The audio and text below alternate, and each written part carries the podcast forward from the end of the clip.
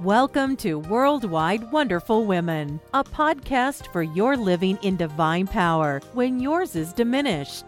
A podcast where encouragers receive encouragement. We understand these are hard times. You may find that it is becoming more of a challenge for you to remain strong as you give of yourself continuously. That's why this is the place to join other women globally who face the same challenges as you. So join us regularly to receive biblical insight not to faint, but to stand strong. This is the podcast to be rejuvenated and revitalized.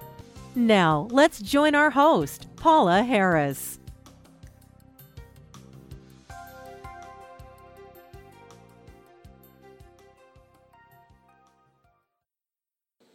Hello, and welcome again to episode number 127 of Worldwide Wonderful Women. And the title of this episode is Worship, Praise, and Prayer.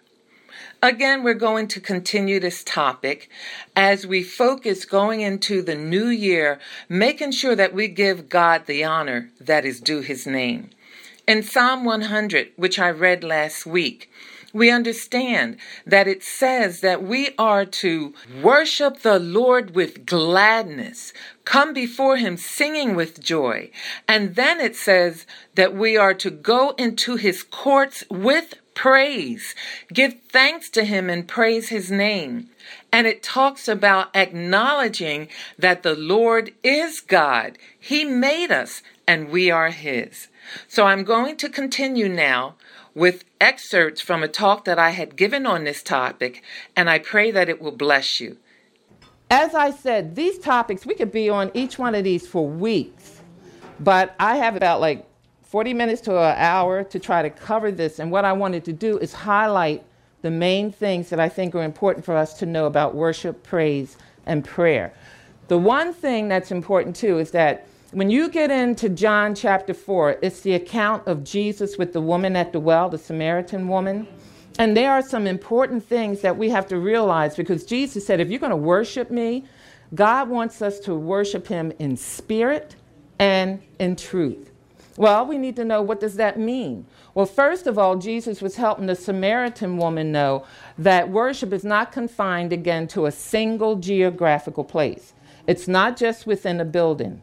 Worship takes place once Jesus came on the scene. It wasn't just the temple. It wasn't, you know, when you go back to the tabernacle, it's not just that. We are the temple. We are the tabernacle. So wherever we go, we are able to worship the Lord.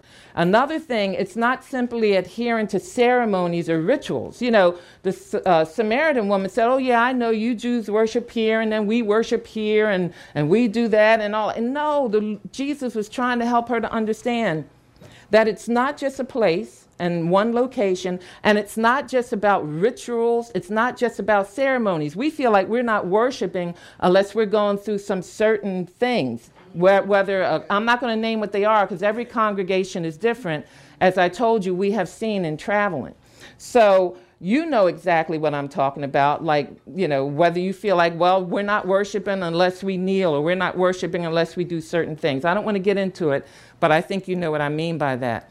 Another thing is that what Jesus wanted her to know is when you worship in spirit, you're yielding your spirit to His in love. And what you're doing is that you are coming again because God is love, and the fruit of the Spirit is what? Love, right? The fruit of the Spirit is love. God is love. And so, what you're doing when you're worshiping is that you are responding to the love of God by loving Him back. You are adoring, you are appreciating who He is. And so, your love and His love are intertwined when you are worshiping. And the thing about it is, it, that is happening internally, apart whether there's any external actions or not. Praise has to do with the external expression, but worship has to do with what's going on in your heart and in your spirit in connections with God's. Everybody understand that? Okay. Another thing that Jesus wanted her to know is that if you're going to worship me, it has to be in spirit from within, truly from your heart, truly from within your spirit, connecting with my spirit, but it has to be in truth too. And by truth, we mean responding to the knowledge of truth revealed in God's word about who He is. Because remember, worship has to do with who God is, where praise has to do with what God has done. So, in worshiping for who He is, His character, and His attributes, we need to know what they are. How are you going to be able to worship someone you don't know? So, you have to get in the Word of God so that He can reveal Himself to you, so that you know His, his character, His attributes, and who He is. And so that way you're able to worship Him. Lord God Almighty, I come before you because you are long suffering. You are majestic. You are holy. You are mighty. You're all knowing, omniscient. You're omnipotent, all powerful. You are, you are everywhere all at one time. You have all wisdom, omniscience.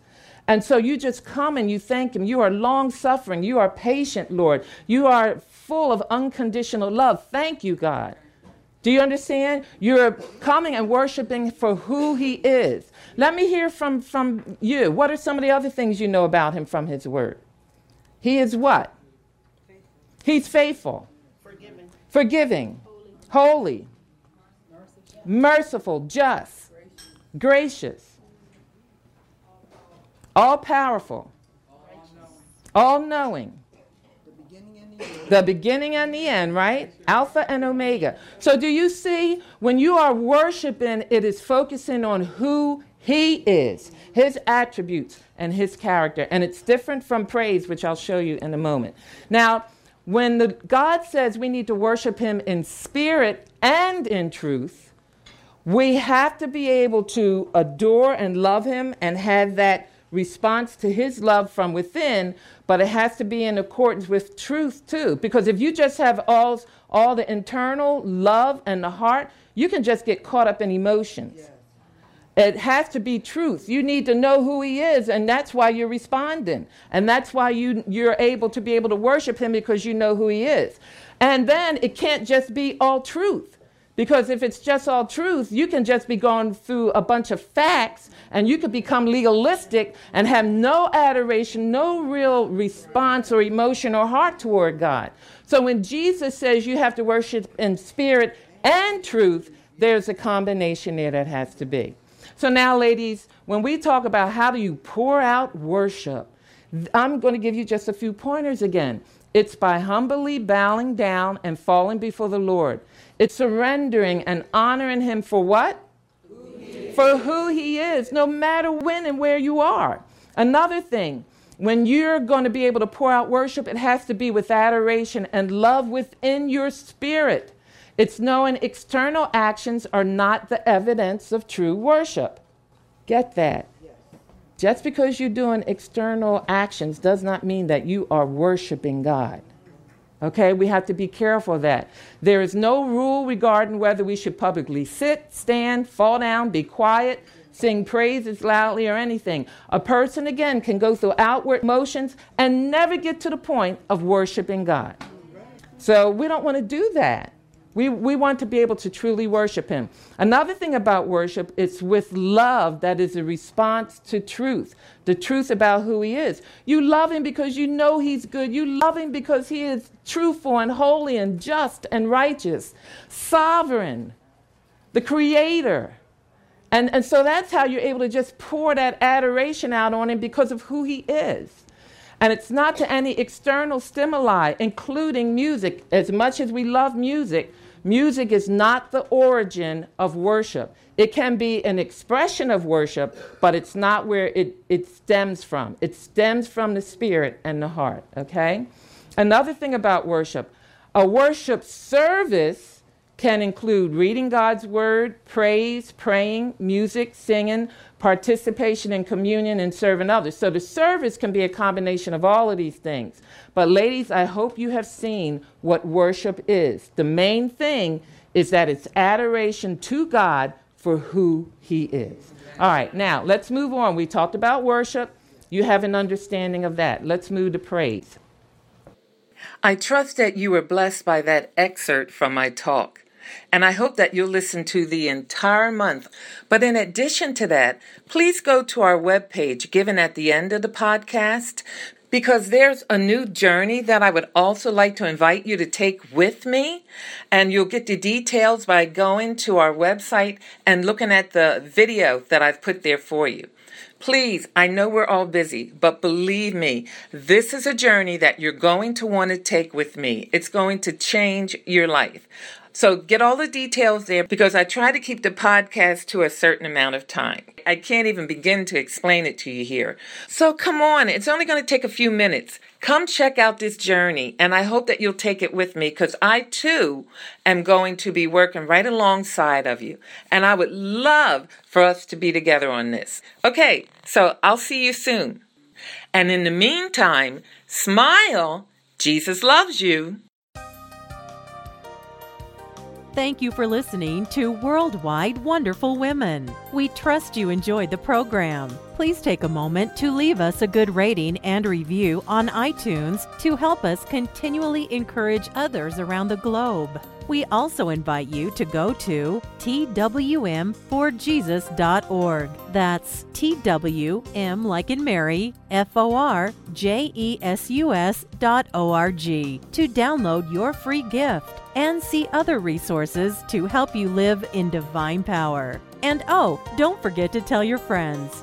Until next time, be strong and of good courage.